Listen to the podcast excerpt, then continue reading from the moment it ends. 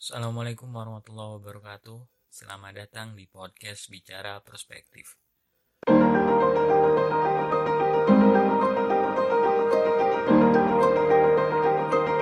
Semuanya dilakukan dari rumah, dari kamar, dari kamar. Enggak, Dari kadang kamar. dari kamar, kadang di pinggir sawah, ngikutin eh, sinyal. Oh, halo Bang Oke. Gulo, Oh, mantap nih Bang Gulo. Baik nih, eh, langsung aja ya Mas ya. Mungkin kemarin saya sempat live Instagram juga. Mhm. Itu dengan narasumber lain. Itu ternyata karena waktunya berlebihan, jadi potong, jadi nggak ke save. Makanya nanti mungkin kita live-nya Hmm, terlalu lama-lama, mungkin Iya. 30 atau oke. Mhm. teman-teman semuanya di sini eh, yang sedang nonton live sore hari ini kita bersama Mas Dika dengan bicara perspektif. Aduh, ada Saman, ada Janu, ada Go Fikri, aduh mahasiswaku. kita akan ngobrol tentang Kofadis pendidikan dan teknologi di Indonesia ya Mas ya. Siap, siap. Boleh diceritakan sedikit nggak Mas latar belakang pendidikan Mas Dika nih? latar belakang pendidikan kalau saya sendiri S1 di UNY di Universitas Negeri Yogyakarta jurusannya pendidikan teknik informatika Eh, ya di sana kita belajar bagaimana mendevelop apps tapi nantinya juga untuk bisa mentransfer eh, bagaimana siswa atau orang lain juga nanti bisa eh, membuat teknologi atau men- mengembangkan gitu mengembangkan mobile apps atau desktop apps dan lain sebagainya termasuk juga bagaimana mentransfer ilmu di situ kemudian S2 saya ambil di IT in Education uh, Information Technology in Education di the University of Hong Kong. Di sana juga kita fokus tentang leadership, learning technology design, kemudian juga innovative practice. Itu juga semuanya di bidang inovasi teknologi gitu yang kira-kira bisa dikembangkan di saat ini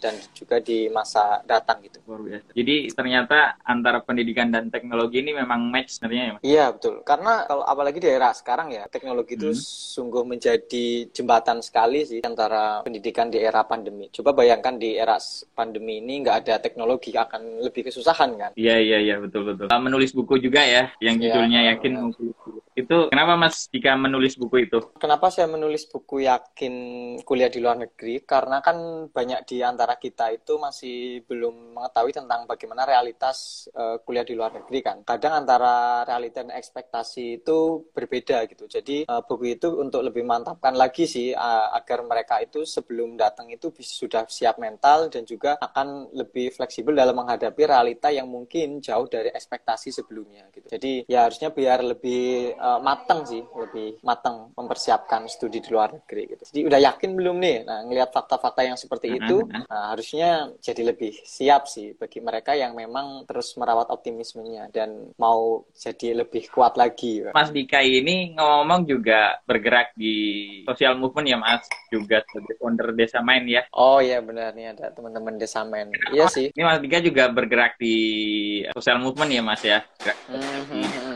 Ya, Eh, latar belakangnya Mm-mm. Kalau kita sendiri, eh, kita kan cobalah melihat karena kemarin itu kan teman-teman kan kita founder ada empat dan mereka latar belakangnya itu dari desa semua rata-rata dan waktu itu kita sedang berdiskusi kemudian kayak merasa kenapa ya masyarakat desa itu sebenarnya banyak peluang tetapi mereka kayak masih sampai sekarang stagnan seperti itu aja gitu. Apakah selama ini yang kita lakuin itu benar-benar bisa membantu mereka atau enggak gitu kan? Dan kita kan sampai tahap sekarang ini kan tumbuh kembang dulu kan di lingkungan desa kan dan teman-teman Iya. yang lain juga saya lihat itu punya uh, grassroots understanding yang bagus terhadap masyarakat desa gitu. Nah, dimulai dari situ kemudian kita menyadari masyarakat desa sekarang itu kalau mereka mereka yang mereka itu dapat info tentang peluang beasiswa untuk anaknya, mendapatkan info tentang uh, bahwa banyak sekali contoh-contoh anak desa yang bisa uh, sukses juga, informasi tentang pelu apa peluang beasiswa ataupun perguruan tinggi yang uh, pendidikan yang lebih tinggi itu dari mana gitu. Sedangkan orang-orang di desa masyarakat desa yang secara umum pekerjaannya bertani dan berkebun, mereka rata-rata setiap hari ya pergi bertani dan berkebun dan lihat televisi hanya info-infonya adalah politik atau kriminal. Nah, siapa nih yang Iya, membantu iya. mereka memberikan informasi tentang pendidikan berkelanjutan, memberikan mimpi gitu, membangkitkan mimpi orang masyarakat desa bahwa anak mereka itu bisa eh, apa namanya maju juga, berpotensi juga gitu. Dan banyak sekali eh, ya jumlah desa di Indonesia kan 70 ribu. Dan saat ini apa yang Mhm. sudah kita lakukan untuk desa? Padahal harusnya kalau kita ingat bangsa juga harus ingat desanya karena kita lahir tumbuh kembang itu rata-rata juga di sana. Mulai dari itu kita pengen jadi partner masyarakat desa biar mereka itu secara wawasan pendidikan dan sosial kemudian bisa apa namanya lebih terbuka pikirannya bahwa bahwa mm, mereka itu setiap anak di Indonesia entah dari kota atau desa itu mempunyai peluang yang sama. Mereka kadang hanya dibedakan oleh informasi dan uh, kesempatan gitu. Nah, kita pengen memberikan membuka luang-luangnya bahwa ini loh ada kesempatan dan kayak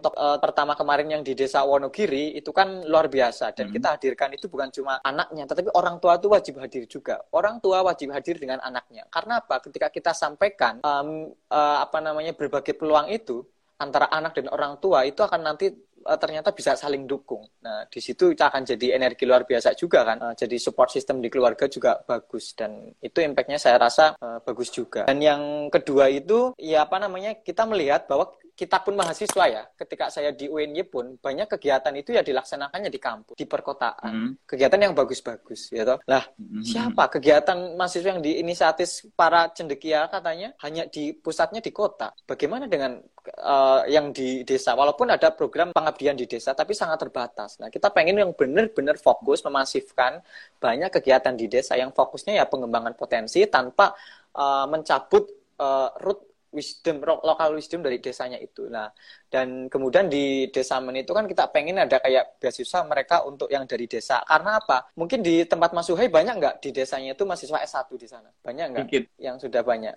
Eh, ya sedikit. Otomatis ada 10 nggak? Ada 5 sampai 10 nggak? Ya, ada mungkin segitu. Oke, ada segitu ya. Sedikit, uh, kemudian dari 5 sampai 10 itu pernah ngelakuin apa untuk desanya? Jarang kebanyakan merantau atau nyari kerja di nah, Jakarta atau yang ya. Itu kan kita kayak di desaku pun ya sudah nah. mulai banyak lah yang berpendidikan S1 gitu, mahasiswa gitu.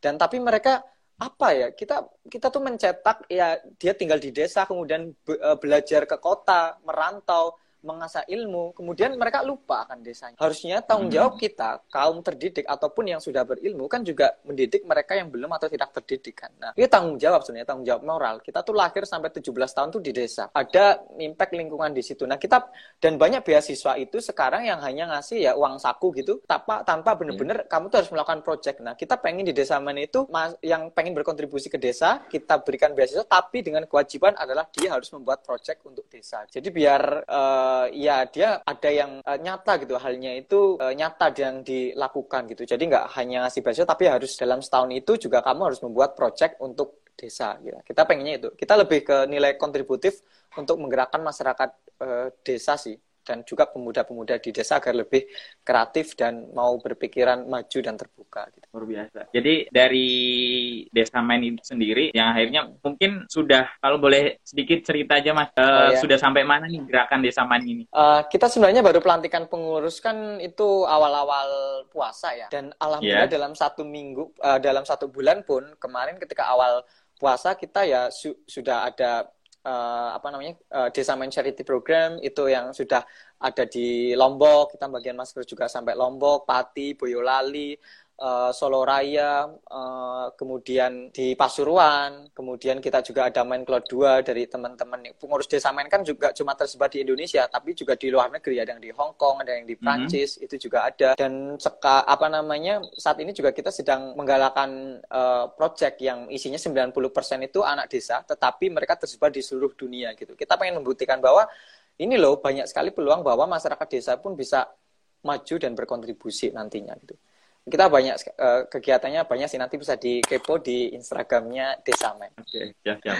Oke. Lanjut nih, hmm. sebenarnya di tengah pandemi seperti ini nih Mas Dika ya. Jadi Mas Dika ini kan sebagai seorang dosen juga ya Mas ya di Universitas oh, iya, Surakarta. Nah, uh-huh. melihat uh, kondisi pandemi seperti ini gimana Mas uh, sebagai uh, seorang dosen deh? Kalau sebagai saya sebagai orang dosen kalau terutama di bidang teknologi, kalau menurut saya sih ini juga sesuatu hal yang positif dari hal yang uh, negatif gitu. Ya emang segala sesuatunya itu ada positif negatifnya. Tetapi adanya pandemi itu kayak membuat transforma uh, transformasi uh, digitalisasi dunia pendidikan itu semakin masif gitu, semakin lebih tergerak gitu.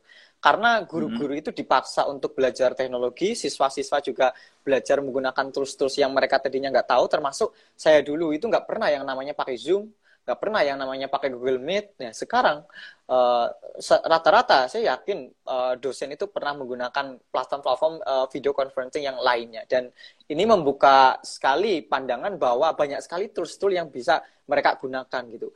Dan sekarang itu juga semakin banyak orang yang kreatif dan menggunakan uh, webinar dan juga talk-talk itu secara online. Yang dulu itu mungkin masih sangat terbatas dan orang itu males, tapi sekarang karena mereka banyak work from home, jadi mereka yang mencari halal pasti lewat internet. Kegiatan-kegiatan semuanya berbasisnya online. Dan ini juga hmm. uh, nggak pernah kan dulu seminar nasional, international conference itu virtual semua. Dulu enggak, tapi sekarang sudah mulai bergerakan semuanya ke ranah-ranah uh, virtual. Dan guru itu dipaksa juga mereka memahami teknologi yang dulu gap antara uh, siswa dan guru itu semakin besar dengan adanya ini ya uh, guru dituntut untuk mm, belajar juga kan, termasuk sama juga dosen itu juga harus belajar mengoperasikan uh, teknologi gitu. Jadi kalau menurut saya ini ya ada nilai plusnya sekali juga kan untuk membawa transformasi jadi wake up call sebenarnya wake up call untuk pemerintah juga, untuk kita juga sebagai warga, untuk kita juga sebagai pendidik, bahwa kebutuhan akan teknologi itu menjadi pendukung potensi pendidikan biar lebih efektif dan efisien gitu. Oke, terlepas dari persoalan di tengah pandemi seperti ini, kadang kan sebagai seorang pendidik nih Mas Dika, nah hmm. sebenarnya ada nggak sih kelemahan pendidikan di Indonesia nih? Pendidikan dan teknologi ketika dihadapi pandemi seperti ini? Okay. apakah kita masih gagap dengan uh, sistem yang lama? Atau dulu kita nggak pernah pakai teknologi dan segala macam? Gimana mas? Sebenarnya uh, ya awal-awal ketika pandemi itu kan semuanya juga kaget ya shock. Apa yang harus yeah. kita lakukan? Karena semuanya itu harus dirubah ya termasuk kayak ujian skripsi atau ya ujian nasional. Itu juga hal yang benar-benar harus merubah. Ya balik lagi karena era sekarang adalah eranya tuh fuca fuca itu ya era yang uh, uncertainty, ambiguity, jadi hal-hal itu banyak ketidakpastiannya. Jadi manusia yang harus dituntut uh, kemampuan adaptabilitasnya itu tinggi terhadap segala resiko dan perubahan yang ada.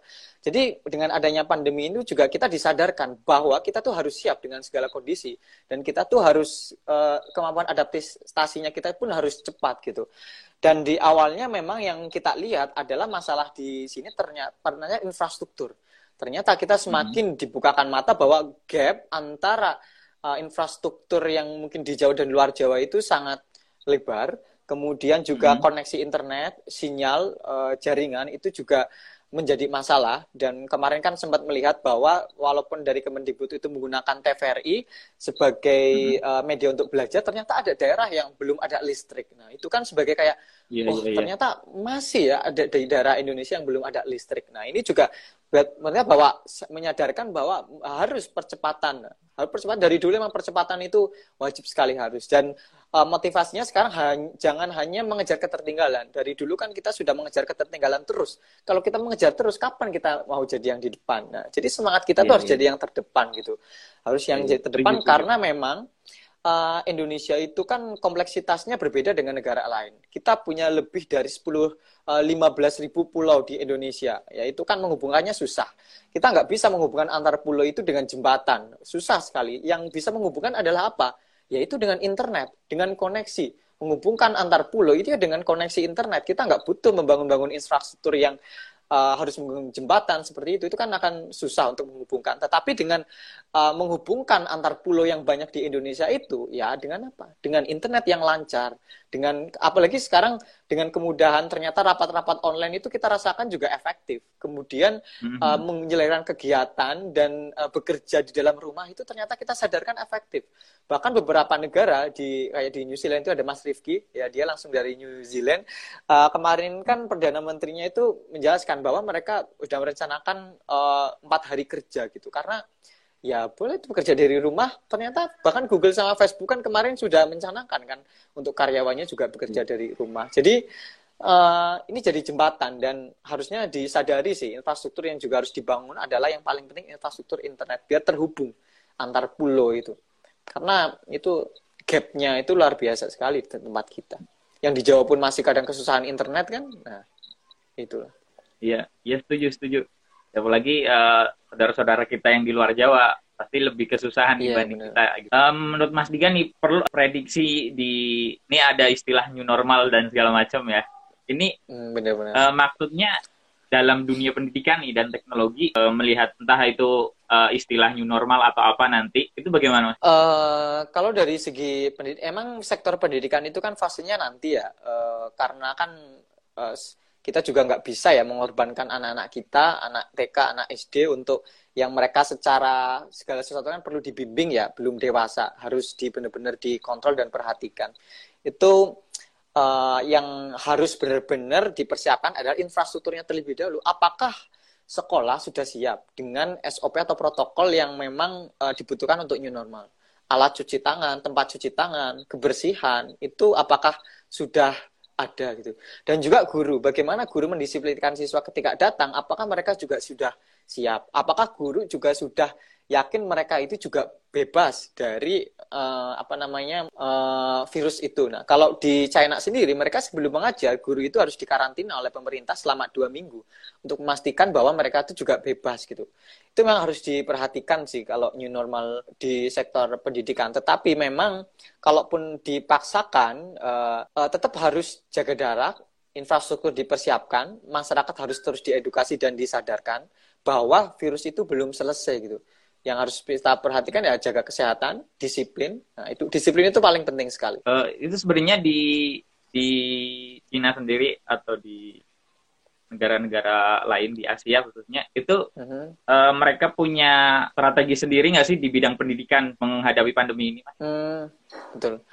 Uh, kalau di Hong Kong sendiri sama, mereka menggunakan tetap sistemnya online daring. Nah, penggunaan daring itu memang strateginya mereka menggunakan daring dan sektor pendidikan yang masih beberapa itu tetap ditutup dan kalau kalaupun mereka dibuka mereka itu belajarnya sekarang nggak di kelas tetapi di uh, luar yang lebih lebar di lapangan hmm. di tempat voli dan hmm. mereka dibagi uh, separoh separoh gitu memang uh, jaga jarak itu masih dijaga sekali gitu dan uh, mereka juga sa apa sebelum datang tetap harus cuci tangan, dicek termometer, ya hal-hal seperti itu dan itu butuh pengawasan orang tua. Kalau sektornya itu masih tingkat SD, SMP dan di Indonesia sendiri kan ada sekitar 1.200 ya, 1.200 mm-hmm. pelajar uh, dari tingkat SD sampai SMA yang terpapar virus corona gitu. Itu aja kemarin yang juga sudah kita libur toh. Apalagi kalau kita mulai masuk lagi dengan kondisi saat ini. Nah, itu yang harus benar-benar diperhatikan bersama sih. Kalau di negara lain ya hmm, berbeda-beda, tapi mereka tetap yang pertama adalah SOP, protokol yang memang harus ditekankan. Gitu. Dan kadang kita sebagai masyarakat ya, atau mungkin di hmm. para pendidik, mereka yang bergerak di bidang pendidikan atau akademisi, uh, melihat uh, pandemi ini juga kita kadang bingung dengan SOP yang dikeluarkan. Kadang ya bukan berarti kita menyalahkan pemerintah, tapi kadang SOP yang dikeluarkan oleh Menteri A katakanlah berbeda dengan SOP yang dilawan oleh Menteri B gitu. Jadi itu yang kadang oh, membingungkan ada... masyarakat gitu. Hmm, iya iya iya paham. Karena awal-awal emang beberapa uh, beberapa pejabat itu memang pernyataannya berbeda gitu ya dan itu nah iya. kalau menurut saya memang harus uh, satu pintu ya kalau masalah pernyataan itu tapi yang paling penting yang perlu kita sadari adalah substansi yang kita tahu yang penting sekarang adalah menggunakan masker, sering cuci tangan, jaga jarak, udah itu cukup di rumah saja selama nggak ada benar-benar urusan yang paling penting. Udah yang penting yang kita perlu tahu tuh itu gitu. Jadi selain itu hmm. kalau ada isu-isu apa yang bikin kita geger, ya kita lihat aja uh, yang paling penting ya kita jaga kesehatan, jaga jarak, hmm, tetap hal-hal yang protokol yang wajib itu tadi yang kita tekankan terus gitu. Memang kalau kita memperhatikan banyak sekali kan uh, apa namanya konflik-konflik ataupun perbedaan pandangan-pandangan itu. Tetapi yang perlu kita uh, fokuskan juga apa yang kita lakukan sekarang itu sudah benar nggak gitu yang kita lakuin gitu. Jadi ya itu wajar itu kalau di atas seperti itu uh, apa namanya ya nggak wajar juga harus satu itu menurut memang itu kemarin uh, ricuh ya karena apalagi di masyarakat desa kan yang mereka kok udah kayak gini kok ganti katanya kemarin kayak gini kok seperti itu gitu kan. Nah itu kan iya, iya, betul, uh, betul. bagaimana masyarakat memahami dan menanggapi kan berbeda berbeda-beda. Karena background dan cara berpikir orang kan emang beragam sekali kan. Nah itu butuh kita peran serta kita yang mungkin secara uh, wawasan kita sudah mengerti dulu ya kita juga jadi kewajiban kita untuk memberikan pengertian bahwa sudah yang paling penting adalah kalian tetap jaga jarak, jaga kesehatan, pakai masker, jangan pergi-pergi dulu ketika ada hal penting, ada saudara yang perlu dibantu ya kita bantu gitu. Jadi hmm. itu kita perlu tekankan itu. Ya, setuju banget. Jadi uh, paling tidak kita sebagai anak muda nih peran siapa pun kita sebenarnya kita masih kita bisa berperan penting di masyarakat ya mas ya? Sesuai dengan kapasitas iya, kita gitu. dan apalagi menurut saya ya ini eranya anak muda. Maksudnya maksudnya saya era era anak muda adalah secara kemampuan literasi dan referensi itu dalam melihat berbagai sudut pandang itu anak muda itu banyak sekali uh, apa namanya bisa mengkanter kayak orang tua misalkan mereka kan uh, biasanya ini apalagi di masyarakat desa sumber informasi mereka hanya dari televisi atau pesan-pesan yang tersebar di WhatsApp kan tetapi kita hmm. anak muda yang secara uh, sudah native teknologi, kita itu sudah mengerti referensi yang mungkin lebih independen. Kita melihat uh, ini ada dari berita ini, berita A, B, C bisa lebih cross check. Nah, itu peran anak muda itu dibutuhkan di situ bahwa ini informasi kurang tepat, ini misleading, ini yang harus kita klarifikasi gitu. Karena ya itu eranya berbeda. Sekarang tuh harus anak muda yang benar-benar membantu agar eh, orang-orang uh, di daerah itu nggak gampang panik gitu. Istilah yang yang mudah panik kan orang tua juga kan. Dan karena apa? Mereka hmm. kadang menerima informasi itu mentah-mentah. Setuju, setuju. Jadi kadang uh, ya mungkin uh, yang akhirnya muncul berita-berita hoax atau informasi yang kadang diberitakan cuman sepotong-sepotong, akhirnya masyarakat awam katakanlah hmm, uh, informasi tentang ini ambil contoh aja misalkan ya Mas ya tentang hmm. kemarin uh, informasi bahwa masyarakat desa akan menerima BLT dana desa oh, sempat ramai ya. di desa saya juga itu kan akhirnya saya juga masyarakat uh, jadi heboh jadi sampai berharap demo. dan lagi Ini sampai demo luar biasa Iya, karena kadang yang jadi korban kan yang di bawah kan. Maksudnya di atas membuat pernyataan, ya kan yang melaksanakan secara teknis kan di bawah. Dan di bawah itu yang yeah. masyarakat terima kan mentah-mentah. Harusnya sudah dapat bantuan ini 600 ribu. Padahal dananya belum ada, prosedurnya belum selesai ya toh. Nah, itu memang. Iya, iya, iya. Kita lanjut lagi nih. Mhm. Sebenarnya uh, idola Mas Dika ini siapa sih Mas? uh, dalam artian apa nih? Uh, di dunia pendidikan deh, atau uh, atau dalam hidup kalau, misalkan? Uh, kalau saya sendiri ya, ya kalau dalam yeah. hidup kalau beragama ya tetap uh, jelas ya. Kalau itu nggak bisa nggak uh, usah dipungkiri lagi uh, Nabi Muhammad. Tapi kalau yang lain, kalau menurut saya, role model saya itu semua orang sih. Kayak menurut saya itu semua orang itu bisa jadi sumber inspirasi gitu dan semua orang itu mm -hmm. bisa kita pelajari bahkan ketika dulu saya ingat sekali uh, ketika di UNY saya itu iya. semester yeah. 2 atau tiga kemudian itu kan saya jalan ke daerah keraton waktu itu kan ada sekaten ya acara sekaten di yeah, sana yeah. nah di situ saya ngelihat nenek-nenek 80 tahun uh, jualan kacang Kemudian uh, ketika ditanya dia nggak punya anak dan waktu itu lagi hujan-hujan belum ada yang beli. Nah, situ saya ngerasa terus apa? Maksudnya dulu itu uh, ini tanggung jawab siapa kalau ada orang seperti ini gitu?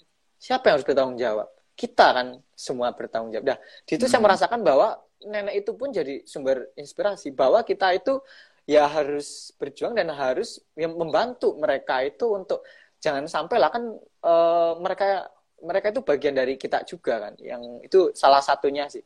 Dan yang kedua uh, ya tetap orang tua keluarga masyarakat Mas Suhai sendiri itu juga salah satu pasti ada hal yang baik. Saya selalu melihat ketika hmm. orang lain itu pasti ada hal-hal yang bisa kita petik. Kalau saya sendiri ya saya suka Jack Ma saya suka uh, Bill Gates saya suka pendiri Microsoft ya Bill Gates ada Facebook kemudian ada ya tokoh-tokoh nasional lainnya di Indonesia juga ada guru-guru saya termasuk juga sumber inspirasi guru-guru itu banyak sekali kalau saya sih kalau ditanya satu dua tiga saya bingung karena selama yeah. ini ya iya. semua orang itu bisa jadi sumber inspirasi sih bagi saya. Memang kadang kita ketika di kita berhadapan dengan masyarakat langsung yang sebelumnya kita belum pernah uh, melihat situasi tertentu, hanya kita menjadi tersentuh atau menjadi sumber uh, inspirasi buat kita gitu. Iya benar. Boleh disebutkan nggak Mas tiga tempat yang pengen Mas Dika uh, kunjungi setelah pandemi ini? Tiga tempat setelah pandemi ini yang saya pengen kunjungi, uh, bener banget pengen ke daerah yang di sana belum ada listrik, yang di sana uh, bener-bener masif masyarakatnya alami belum tersentuh apa pun. Uh, pengen melihat di sana sih, itu yang pertama, yang pengen saya uh, tujuin. Ya entah itu di Indonesia di bagian mana, saya pengen sekali di situ Kemudian yang kedua, saya pengen sekali ke Sumba. Karena saya lihat di Sumba itu benar-benar alamnya dan masyarakatnya juga masih banyak yang kayaknya banyak hal yang bisa kita petik juga di sana gitu. Mungkin sekarang itu saya pengen melihat, saya pengen banyak melihat sih wajah-wajah Indonesia tetapi yang uh, belum ter belum belum terjamah gitu, yang pengen saya lihat sekarang gitu. Kalau empat empat di kalau di luar negeri uh, saya nggak terlalu pengen ke mana. Kadang itu saya pergi ke sana itu karena ada teman, ada kegiatan gitu. Dan ya memang pengen merasakan perjalanan gitu. Yang saya lebih mencari itu meaningful journey sih. Jadi perjalanan itu kira-kira hmm. memberi makna enggak gitu. Bukan cuma sebuah tujuan, tetapi apa makna yang bisa kira-kira saya peroleh di sana gitu. Bahkan kadang saya sengaja misalkan pas di Busan gitu ke Korea, ya udah ke sana aja uh, tanpa plan, terus kayak nyasar-nyasar gitu sama temen ya udah kayak nanti juga pasti ada hal-hal menarik yang kita temui gitu. Kayak rasanya itu masih muda kepengen banyak hal yang uh, yang ijuk-ijuk terus oh kayak gini gitu kayak pengen ya cari itu yang yeah. berarti sih meaningful gitu sebelumnya uh, peran anak muda nih di tengah pandemi seperti ini, uh-huh. menurut Mas Dika nih uh, untuk mengembangkan dunia pendidikan dan teknologi ini seperti apa Mas? Seharusnya yang yang harusnya dilakukan oleh anak-anak muda peran anak muda sekarang adalah membantu para guru, membantu orang-orang yang masih awam dengan teknologi biar mereka lebih familiar. Itu yang paling penting. Membantu literasinya agar lebih bagus. Karena Indonesia di peringkat PISA terakhir ada di peringkat 64 dari 65 di bagian literasi. Termasuk digital literasi. Itu sangat apa namanya mengkhawatirkan ya literasi kita. Jadi makanya yeah, kita yeah, tuh yeah. mudah ter, uh, terkena hoax, mudah terkena mungkin konspirasi itu karena literasinya yeah. kita kurang. Nah, kita butuh anak muda itu harus jadi agen. Enggak butuh lah dia itu sekarang itu menciptakan teknologi yang luar biasa gitu. Ya oke ada satu dua orang yang harus konsen ke situ. Tetapi ya apa yang dibutuhkan masyarakat sekarang adalah memasifkan literasi itu, digital literasi juga. Itu penting sekali gerakan-gerakan seperti itu. Makanya uh, di desa itu kayak kemarin kita ajain mainstream, uh, yang mengundang yang mengisi juga hmm. kepala desa di desa yang belum pernah diberi kesempatan itu, pemuda desanya Karang Taruna yang belum uh, masyarakatnya di situ banyak belum familiar dengan platform-platform seperti itu, kita ajak mereka. Ternyata responnya luar biasa sampai 200 300 mereka mengikuti acaranya kemarin melihat acaranya. Karena wih di tempatku di desaku ada apa namanya dia ngisi acara seperti itu gitu. Mungkin kalau misalkan yang biasa ngisi jadinya sudah biasa ya. Tetapi kalau kita mengambil di sebuah desa padahal dia itu berprospek tapi belum pernah diberi kesempatan dan kita melihat dia harus diberikan kesempatan saya yakin itu akan banyak yang tergerak di masyarakatnya dan mereka akhirnya oh ada ya acara kayak gini. Oh bisa ya kita ikut acara kayak gini gitu. Jadi kita yang harus jadi agen. Kayak kemarin kan halal bihalal. Nah halal bihalal itu kalau orang tua pakai zoom mungkin satu dua yang belum begitu banyak belum tahu ya kalau di desa. Siapa yang harus yeah, jadi yeah. agen? Ya kita yang masih muda tuh yuk pakai zoom. Gimana cara installnya kita ajarin. Ini cara installnya gimana caranya? Akhirnya kemarin silaturahmi uh, keluarga pun saya semuanya menggunakan Zoom gitu. Dan mereka akhirnya tahu oh ada aplikasi kayak gini ya kita bisa ketemu bareng-bareng rame kayak gitu. Dan itu peran kita ya di situ menjembatani. Karena kan orang tua kita mungkin mereka hidup dan lahir dengan sektor pendidikan uh, di abad 19 atau 20 kita di abad 21 nah itu yang harus kita segerakan biar lebih balance gitu. Di situ sih kita harus jadi jembatan. Hari ini ya eh, dari kemarin nih mas. Rame juga di Twitter. Sempat ngecek Twitter nggak mas? Trending topik yang uh, Menteri Pendidikan, Mas Menteri kita dicari uh, sama mahasiswa. Kapan? Kemarin sama iya, sekarang? dari, kemarin sama sekarang ini belum lihat Twitter. Biasanya saya sering ngecek Twitter karena info lebih cepat di sana biasanya.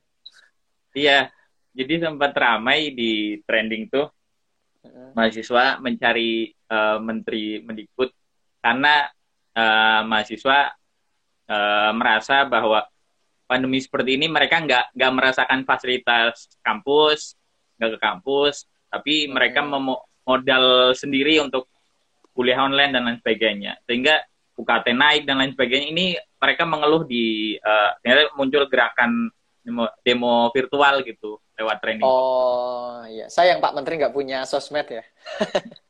Iya itu. uh, tapi pasti udah terdengar. Uh, terus terus. Jadi uh, terakhir ini uh, solusi untuk uh, pendidikan dan teknologi di Indonesia nih menurut Mas Dika sudah yang harus betul-betul uh, diperhatikan? Kalau saya sendiri dari segi yang harus diperhatikan pertama ya kan pertama keluhan pertama adalah masalah apa lagi-lagi itu kan. Uh, pertama mereka merasa belum efektif kemarin karena harus korban kota sendiri kan. Berarti memang kerjasama yeah. dengan ya platform-platform penyedia layanan internet itu harus digalakan. Nah mungkin uh, di sini ya memang itu ini hal yang dilematis sih. Uh, dan ini ini memang butuh kerjasama sekali. Misalkan dari kampus memang beberapa kampus itu juga sudah menyelarkan kerjasama ya dengan beberapa provider untuk memberikan kuota kan. Tetapi yang seharusnya hmm. perlu diperhatikan juga provider itu juga harusnya mengerti sih. Dan mereka harusnya juga menganggap sebagai uh, moral dan uh, social responsibility mereka sebagai bagian dari masyarakat. Sebelumnya kan mereka juga sudah meraih banyak keuntungan kan. Mbok yo ya dikasih iya, iya. Uh, sedikit keringanan di ketika pandemi ini. Bantulah. Kita tuh nggak bisa hanya mengharapkan pemerintah, tapi banyak sektor itu harus banyak membantu. Termasuk platform penyedia internet juga harus membantu. Nggak usah harus di, kita ngemis-ngemis bantu, tapi harusnya secara oh ini loh saya siap membantu Moral, ya? memberikan uh, iya, lebih iya, murah. Iya. iya harusnya kayak gitu. Uh, karena nah. mereka juga mencari keuntungan juga dari kita juga kan, dari uh, hmm. dari kita sebelumnya dan itu harusnya disadari juga dan perusahaan-perusahaan swasta yang sudah besar-besar pun ya mereka harusnya disadari ya eh, banyak ya yang sudah memang langsung tergerak gitu. Tapi kalau kemarin melihat provider itu yang memang kita harus banyak jemput bola, nggak mereka kayak menawarkan hmm. secara langsung gitu loh sukarela ini kotanya kan secara ini salah satu yang potensial market sekarang kan IT Uh, karena sekarang pa iya, pasang iya, iya. wifi di mana-mana, internet kita sering beli mm -hmm. jadinya. Mereka sudah untung banyak.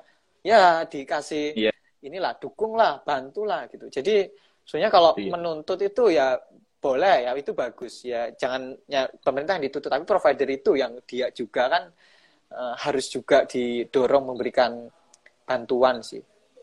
Kalau menurutku ya.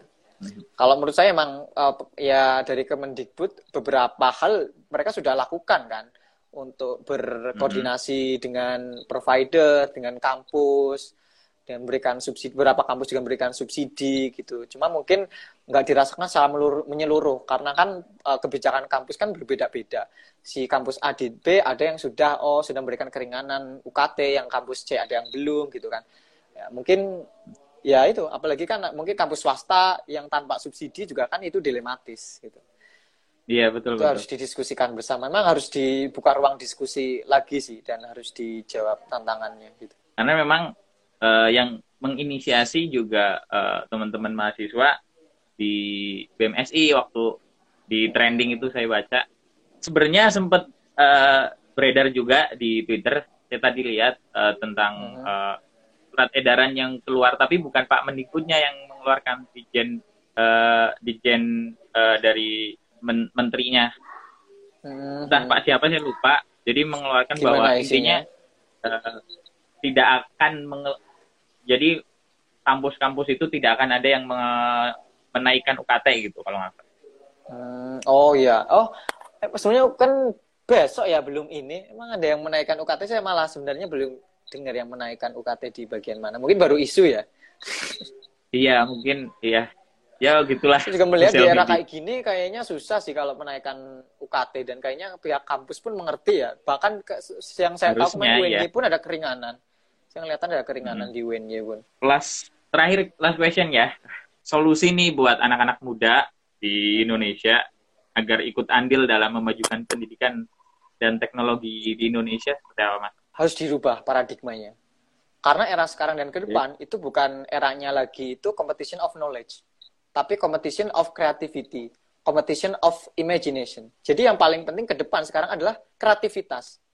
Kalau kita masih pola mengajarnya ya hanya dikasih tugas, dikasih materi pelajaran, kreativitas nggak bergerak. Padahal sekarang kita lihat pemenang-pemenang di era sekarang siapa yang seperti apa? Yang inovatif, yang kreatif.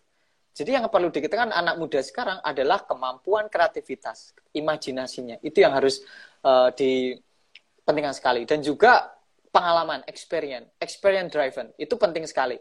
Jadi kalau uh, masih mindsetnya kita itu perangnya uh, hanya competition of knowledge kayak misalkan satu tambah satu berapa cepet-cepetan kayak gitu misalkan ya itu uh, yeah. kurang begitu mendukung tapi kalau perangnya kreativitas pasti banyak sekali ide-ide muncul banyak hal-hal yang mungkin out of the box itu bakalan oh inilah solusinya yang kita cari gitu nah itu yang paling penting anak muda sekarang uh, tingkatkan kreativitasnya pengalaman kalian uh, perlebar tuh uh, sudut pandang kalian juga perlebar imajinasi kalian Eh, coba lakukan sesuatu, action, eh, dan juga jangan lupakan kontribusi kalian karena masyarakat juga butuh kalian gitu. Itu sih saran saya, kreativitas. Tips buat kuliah di luar negeri seperti apa, Mas?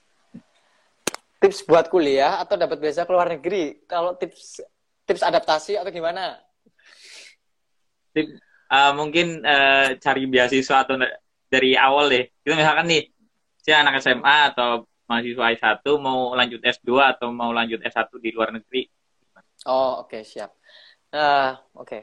Yang kadang mereka tuh merasa susah, merasa nggak bisa, itu karena mereka kurangnya informasi dan belum mencoba.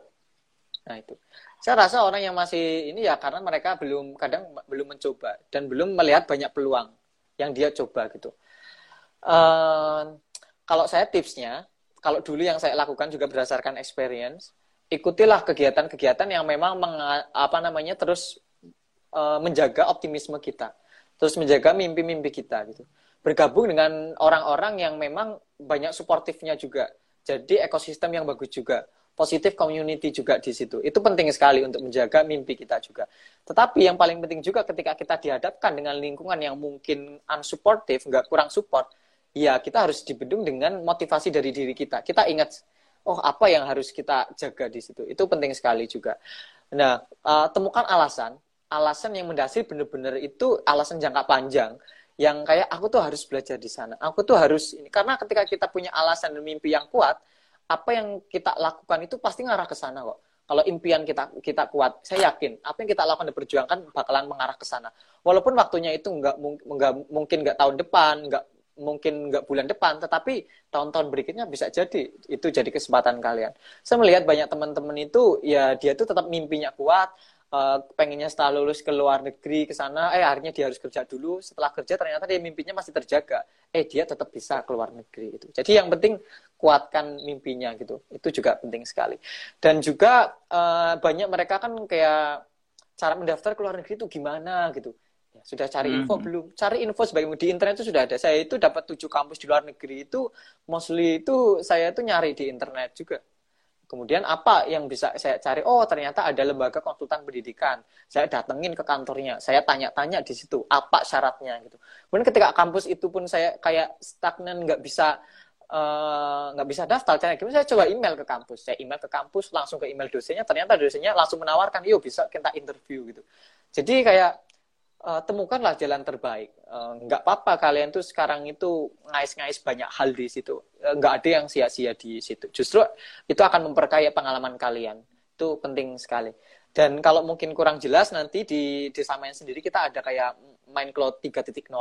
Kita ada 8 pembicara dari luar negeri semua yang kita akan membahas hmm. dari ketika dia mungkin sebelum lulus dan setelah lulus, mungkin dia dilema, setelah lulus mau ngapain gitu kita akan bahas di situ, memantapkan niat ada kenali diri sendiri, ada bagaimana menulis motivation letter, bagaimana mendaftar kampus di luar negeri, bagaimana mempersiapkan beasiswa, kemudian bagaimana mempersiapkan interview hingga bagaimana kehidupan kampus di luar negeri. Kita kita bantu step by step biar mereka lebih ngerti secara jelas caranya gimana. Tapi jangan lupa setelah kalian dapat banyak info, action jangan lupa. Banyak ketika itu banyak masih ketakutan dan banyak orang itu merasa takut ya. Itu jadi barrier jadi uh, benteng. Buang rasa ketakutan itu. Saya orang yang sukses adalah orang yang bukan uh, hanya intelektual semata tapi karena kerja keras. Saya meyakini orang sukses itu karena kerja keras. Banyak kok orang sukses yang kalau misalnya dari tingkat pendidikan SD SMP banyak sekali yang sukses. Kuncinya apa? Kerja keras gitu kerja keras. Jadi uh, semua orang itu punya kesempatan yang sama. Membedakan di sekeras apa dia berusaha gitu. Oke terima kasih Mas Dika. Uh, ada pertanyaan terakhir lagi nih di uh, ada tambahan katanya. Uh-huh. Pendidikan di Indonesia kan otomatis banyak uh, para pendidik-pendidik di guru-guru lah ya di sekolah-sekolah entah guru-guru PNS atau non PNS atau guru honorer ya. Ini kadang mereka masih kesejahteraan guru nih uh, ini masih oh. sangat jauh di iya, Indonesia. Betul, betul. Ini apakah berdampak dengan kualitas pendidikan di Indonesia? Uh, kalau kita melihat negara-negara maju adalah negara yang memang memperlakukan gurunya itu spesial kan uh, kayak ya VIP entah itu dari kesejahteraan, dari segi gaji, dari segi fasilitas itu uh, dan penelitian terakhir juga uh, apakah gaji guru itu juga mendukung bahwa kualitas siswa pendidikan itu bakalan menaik. Ya, dibagi beberapa negara itu semuanya ya, tetapi juga kita uh, jangan lupa faktor lain. Banyak juga faktor lain itu yang menunjang. Emang salah satunya kesejahteraan itu uh, salah satu juga tapi bagaimana sistem itu mempersiapkan guru-guru itu benar-benar uh, kompet uh, apa punya kompetensi yang bagus juga. Jadi kalaupun kurikulum dirubah, kalau guru-gurunya bagus, otomatis hasil produknya siswanya pun bagus gitu. Jadi uh, kurikulum sebagai apa pun, kalau misalkan gurunya nggak bagus di kelas, ya tetap hasilnya juga nggak bagus. Karena ujungnya dari guru, kualitas gurunya kan. Jadi harus diperbaiki hmm. apa? Ya tetap kualitas gurunya juga itu. Selain kurikulum sebagai penunjang juga karena ujung tombaknya kan di gurunya itu. Uh, tapi ya saya prihatin sekali karena banyak sekali uh, honorer kayak gitu per bulan hanya tiga ratus ribu lima ratus ribu gitu kan enam ratus ribu padahal punya keluarga. Walaupun ada yang bilang ya kalau kayak gitu nggak usah jadi guru. Guru kan pahlawan tanpa tanda jasa. Guru kan pengabdian. Itu adalah orang yang nggak mau berpikir dan nggak ya kalau menurut saya nggak mau mencoba merasakan. Maksudnya oke banyak dari mereka bekerja seperti itu itu nggak mengeluh. Memang tetap 600 dia tetap jalani sambil jualan cireng di tempat saya ada. Uh, dia jadi guru sambil jualan gitu. Kemudian teman saya dulu uh, ngajar di TK tahu per bulan dia cuma dapat berapa? Lima puluh ribu. lima puluh ribu. Saya tanya kenapa kamu masih mau? lima puluh ribu satu bulan. Jawabannya dia saya punya ilmu saya pengen dibagikan. Ya saya kurang kurangnya itu ya saya jualan kue gitu. Dan itu di daerah agak pelosok uh, sana. Terus itu kan buat bensin aja kurang. Ya saya ngerti kurang. Tetapi ya saya pengen berbagi kok gitu. Dan ketika diangkat banyak orang ya kalau mau jadi nggak usah mengeluh. Kalau nggak mau nggak usah jadi guru. Lah bukan itu. Kita yang jadi harusnya dari pihak menghargai kan. Itu kadang kita tuh lupa akan empati kita kan lupa akan tanggung jawab kita itu moral kita melihat hal-hal seperti itu itu yang harusnya itu cerita-cerita seperti itu juga harus kita galakan juga bahwa tapi saya kan melihat sih isu-isu bahwa e, tenaga honorer kayak gitu kan sudah jadi isu nasional dan kemarin kan uang bos itu kan dialokasikan juga kan untuk e, honorer juga yeah. itu ya membantu yeah, yeah. sekali itu hal yang bagus itu saya apresiasi hmm. sekali di luar itu tetap yang harus penting ya ditingkatkan kualitasnya juga tetap kualitas juga harus terus di tingkatkan. Selain VIP kan ya, saya dulu uh, suka sekali uh, dengan uh, ketika di Indonesia mengajar Pak Anies Baswedan kan dia kayak bagaimana kita menghormati guru-guru itu kan, mem-VIP kan guru-guru itu. Itu yang perlu gerakan-gerakan seperti itu juga perlu terus digalakan juga itu hal-hal baik yang harus kita uh, terus perjuangkan di IP. Ya termasuk Indonesia mengajar itu dulu sampai sekarang masih jalan nggak sih mas? Uh, setahu saya masih masih Indonesia mengajar itu masih, masih ya, ya ya. Dan itu memang uh, buat daerah-daerah terpencil ya yang memang belum. Uh, dan itu adalah yang memicu adanya program pengiriman sarjana-sarjana uh, muda ke daerah termasuk lulusan UNY dikirim tuh uh, ada talent scouting mm -hmm. uh, ke daerah Kalimantan ke mana itu juga akhirnya mengikuti itu program yang bagus sekali itu sangat bagus Oke oke. Uh, mungkin karena waktu yang membatasi nih. Oh iya. Mudah-mudahan uh, bisa uh, bersilaturahmi di lain waktu ya Mas ya. Uh, ya siap siap. Terima kasih atas waktunya. Tuh, maaf ini gelap yang... apa namanya kayak zetsu hitam. Zetsu hitam. Itu pecinta anime nih. Uh, terima kasih banyak ilmunya yang bermanfaat, Mas. Uh, uh, sehat selalu. ya. Dan iya, masih. terima kasih buat teman-teman yang sudah menonton. Nanti hmm. bisa full yang belum nonton fullnya bisa lihat di IGTV ya. Oke, uh, terima kasih. Selamat sore. Ya, sama-sama. Selamat sore. Ya, ya. ya. ya jaga baik-baik. Waalaikumsalam.